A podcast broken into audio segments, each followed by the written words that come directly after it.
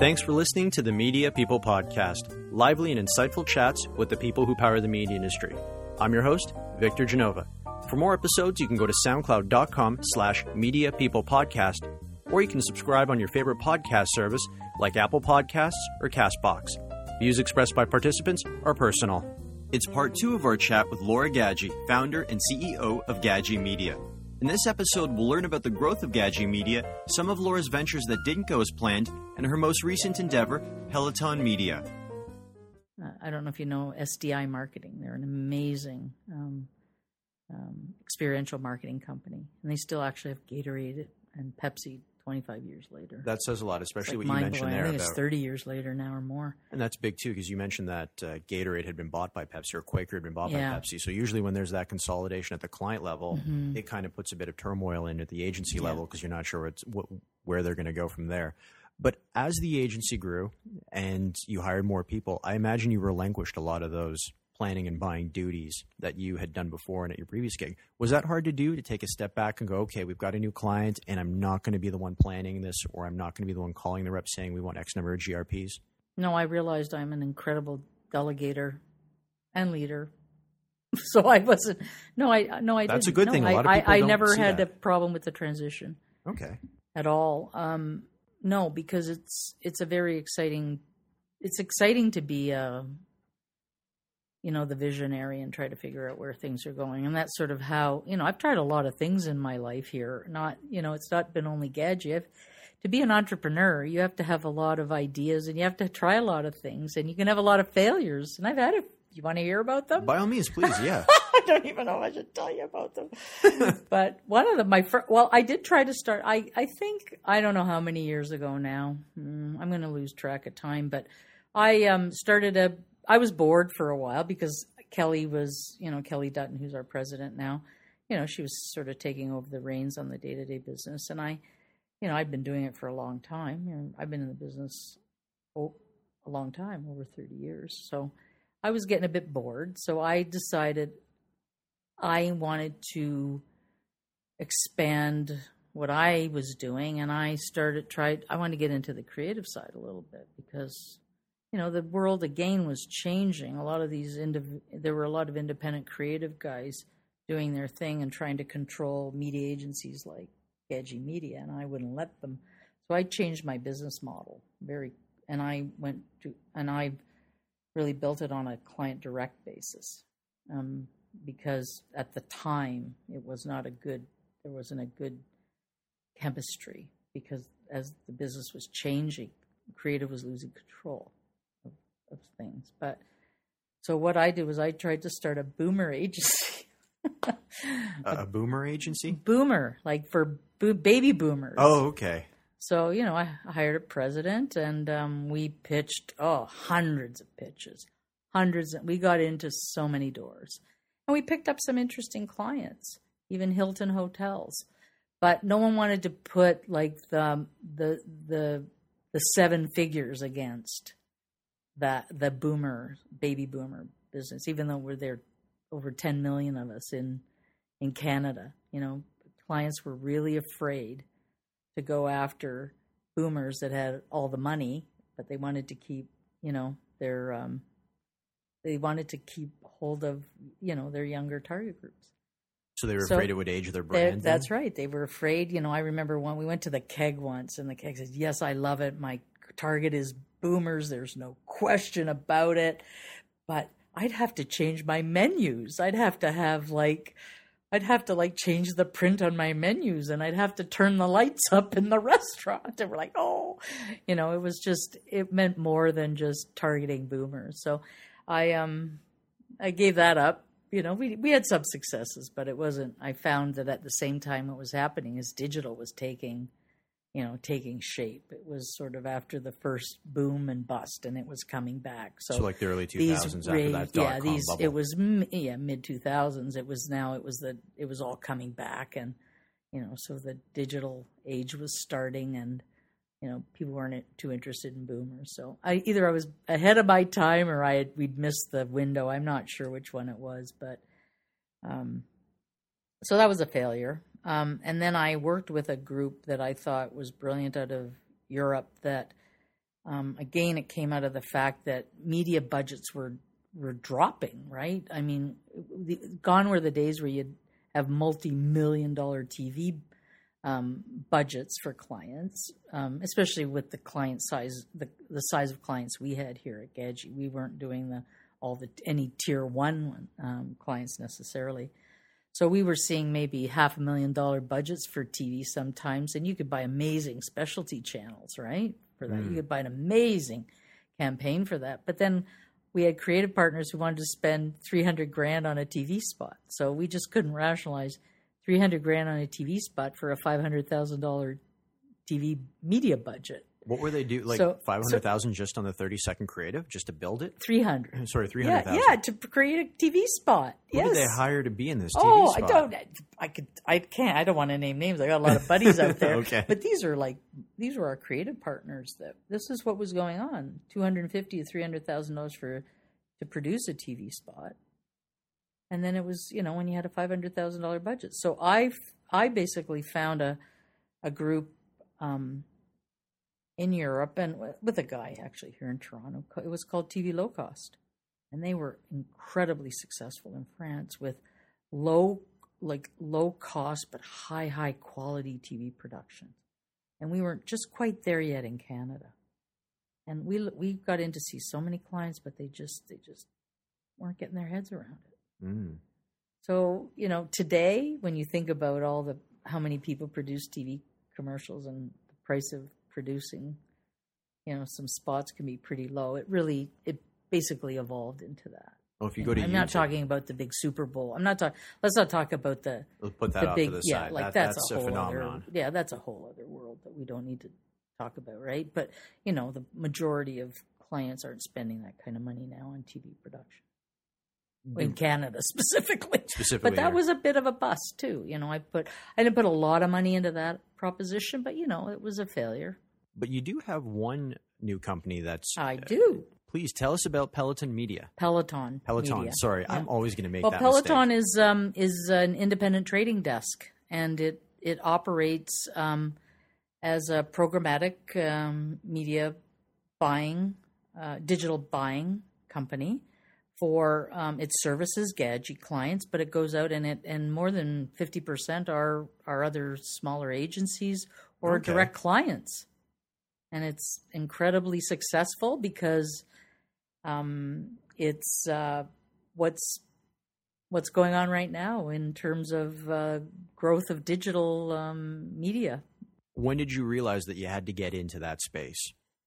Uh, we realized it probably two and a half years ago. I mean, been, programmatic's been around for a long time, but in Canada, we were, you know, Canadians were a lot more, you know, we we, we were a lot more. Um, I guess conservative on how on new ideas. It does take us for a while to and adopt so stuff. I I kept asking my people, when should we look at programmatic? When should we look at it? When and it finally came to a point where it's like, you know what, it's probably safer now than than it ever was. I mean, and you know the issues with programmatic.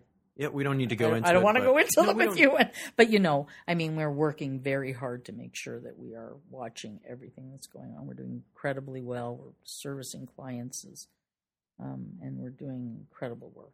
there. And the name Peloton Media. Peloton, and Peloton is a, you know what it You- is. now, I know you told me before we started. well, it got its name from. You're the one that's got to tell I us. was in Italy and we got thrown off the road by a peloton, which in the Giro Italia, which was the um, it's a road race. It's the cyclists who who who basically ride in a group or a pack, and they try to you know they um, there's no real no one's leading the uh, no, there, it isn't about the leader. It's about really being more efficient with your um, energy, and they and that you could be forty percent more efficient with just the airflow and the drag. So we've uh, named it after a peloton, which is you know with programmatic you could be pretty efficient and uh, you know and you ebb and you flow and you you win and you lose.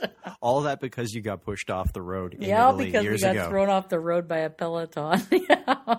If you could go back in time and talk to Laura Gadgie starting out with Gadgie Media, what advice would you give her? Is there anything you would do differently again? I hate to have any regrets. Um, there would be a lot of things that I would do differently, of course. Um, but I made some pretty serious personal choices. Okay. And um, I'm not sure how much I want to get into them, but I made it as a woman. I had to make a choice I've, um, about commitments on a personal level versus my business, where maybe men don't have to do that as much. Mm. Um, when I think of the size of Gadgie versus the size of some of the other companies like Taxi and I think Media Experts, I think they started before us. They're a lot bigger than Gadgie ever will be. It's mainly because of the choices that I made on a personal level, but also in how I wanted to service clients. Um, so a young Laura would I don't know if she'd be any different, but I I I if I had made other choices, I'm sure I would have been a powerhouse. Okay. How's that? Is that clear as mud? That's perfect. It's your story, though. Later this month, you're going to be going off to Rome. Tell us what you're going to be doing there, apart from Well, seeing the well, sights.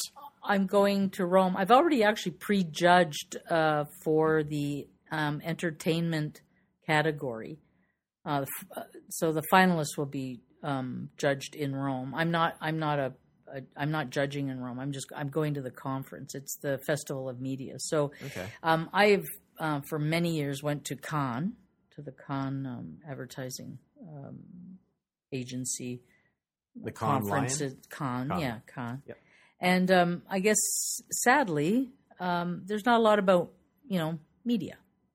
So I think this um, this conference started because um, there just is this is a really hundred percent focus on on media. So I'm kind of excited to see what's going to go on there. But it's going to be you know about what is going on in all all facets of of the media business and um, and seeing all the great creativity coming out of there. So I could I could tell you a little bit about what I what I saw when I judged when I was judging. Oh, by all means, go for it. um, which was very exciting.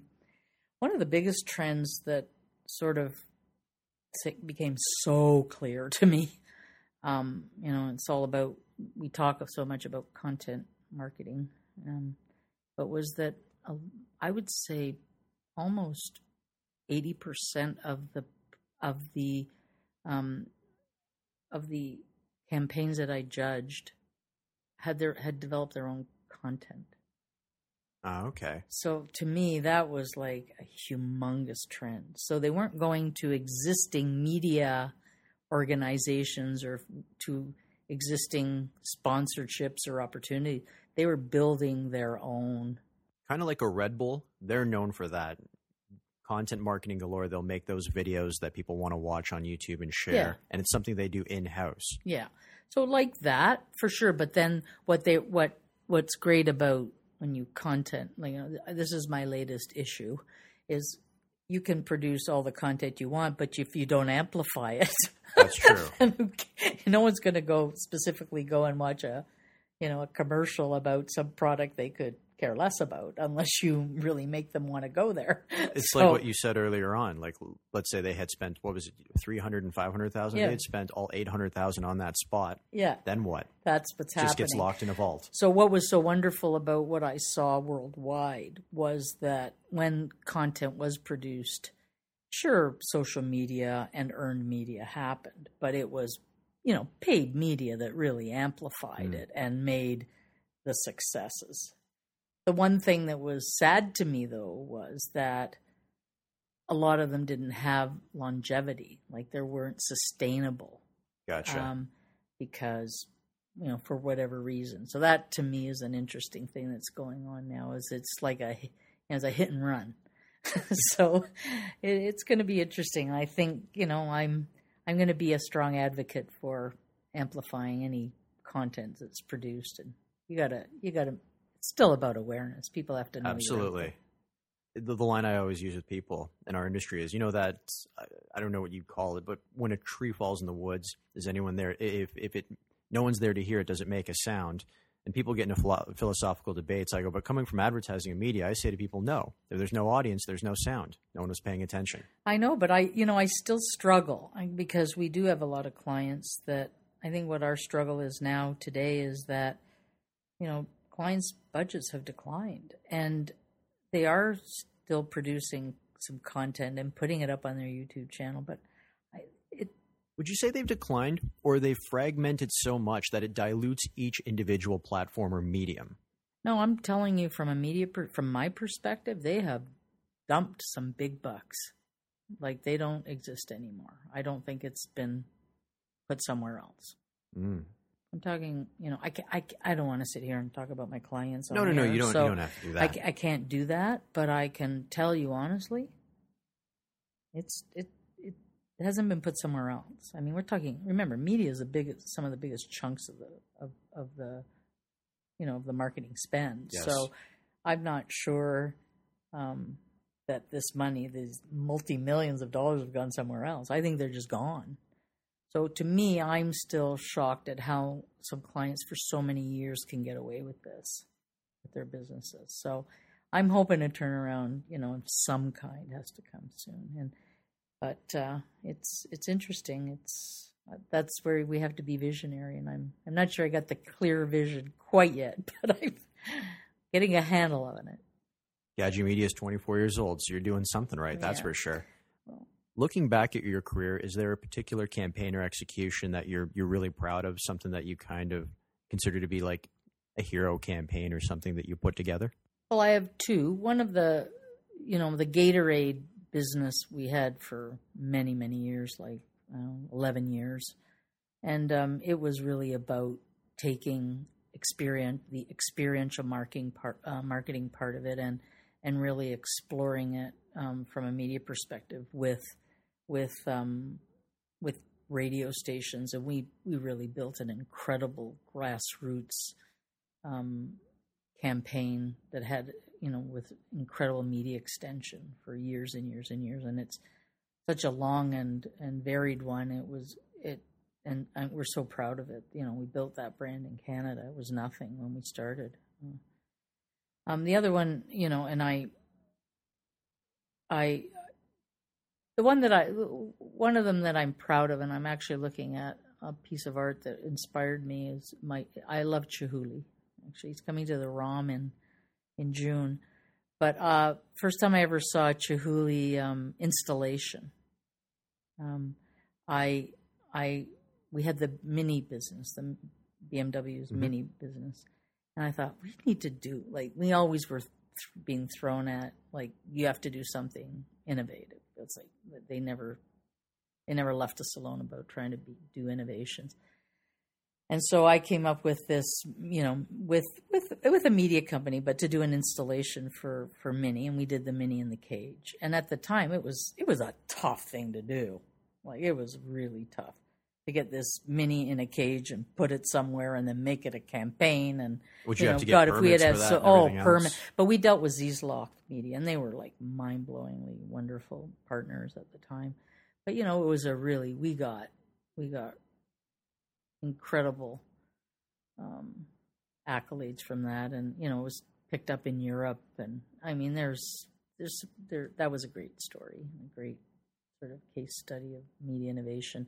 But if we had had social media at the time, it would have been mind blowing. Yeah, it would have been everywhere, that's mind sure. blowing. so, and the Gatorade business was such such a phenomenal business that you know to build a brand, to be able to take a brand and build it like that over a ten year, whatever year period, and it, just make it so grassroots that it was so ingrained. They were the original sport drink Yeah, before anyone else. exactly, Exactly. Laura, this has been fantastic. Thank you so much for this. We're going to close with the last question I ask everyone. Uh, if you weren't in media, what do you think you'd be doing and why? Um, if I wasn't in media, I would be an art collector. no, I would actually. I don't know. I'd probably do something with art. I'd probably um, own an art gallery or something. like Curator. that. curator, something like that. Yeah, Okay. sure. Laura, Or a so chef. much. I don't know. Lots of things. That's true. Anyways, Laura, thanks so much. This has been a fantastic chat. Thank you. I appreciate it very much. That's it for today's show. For more episodes, you can go to soundcloud.com slash media people podcast.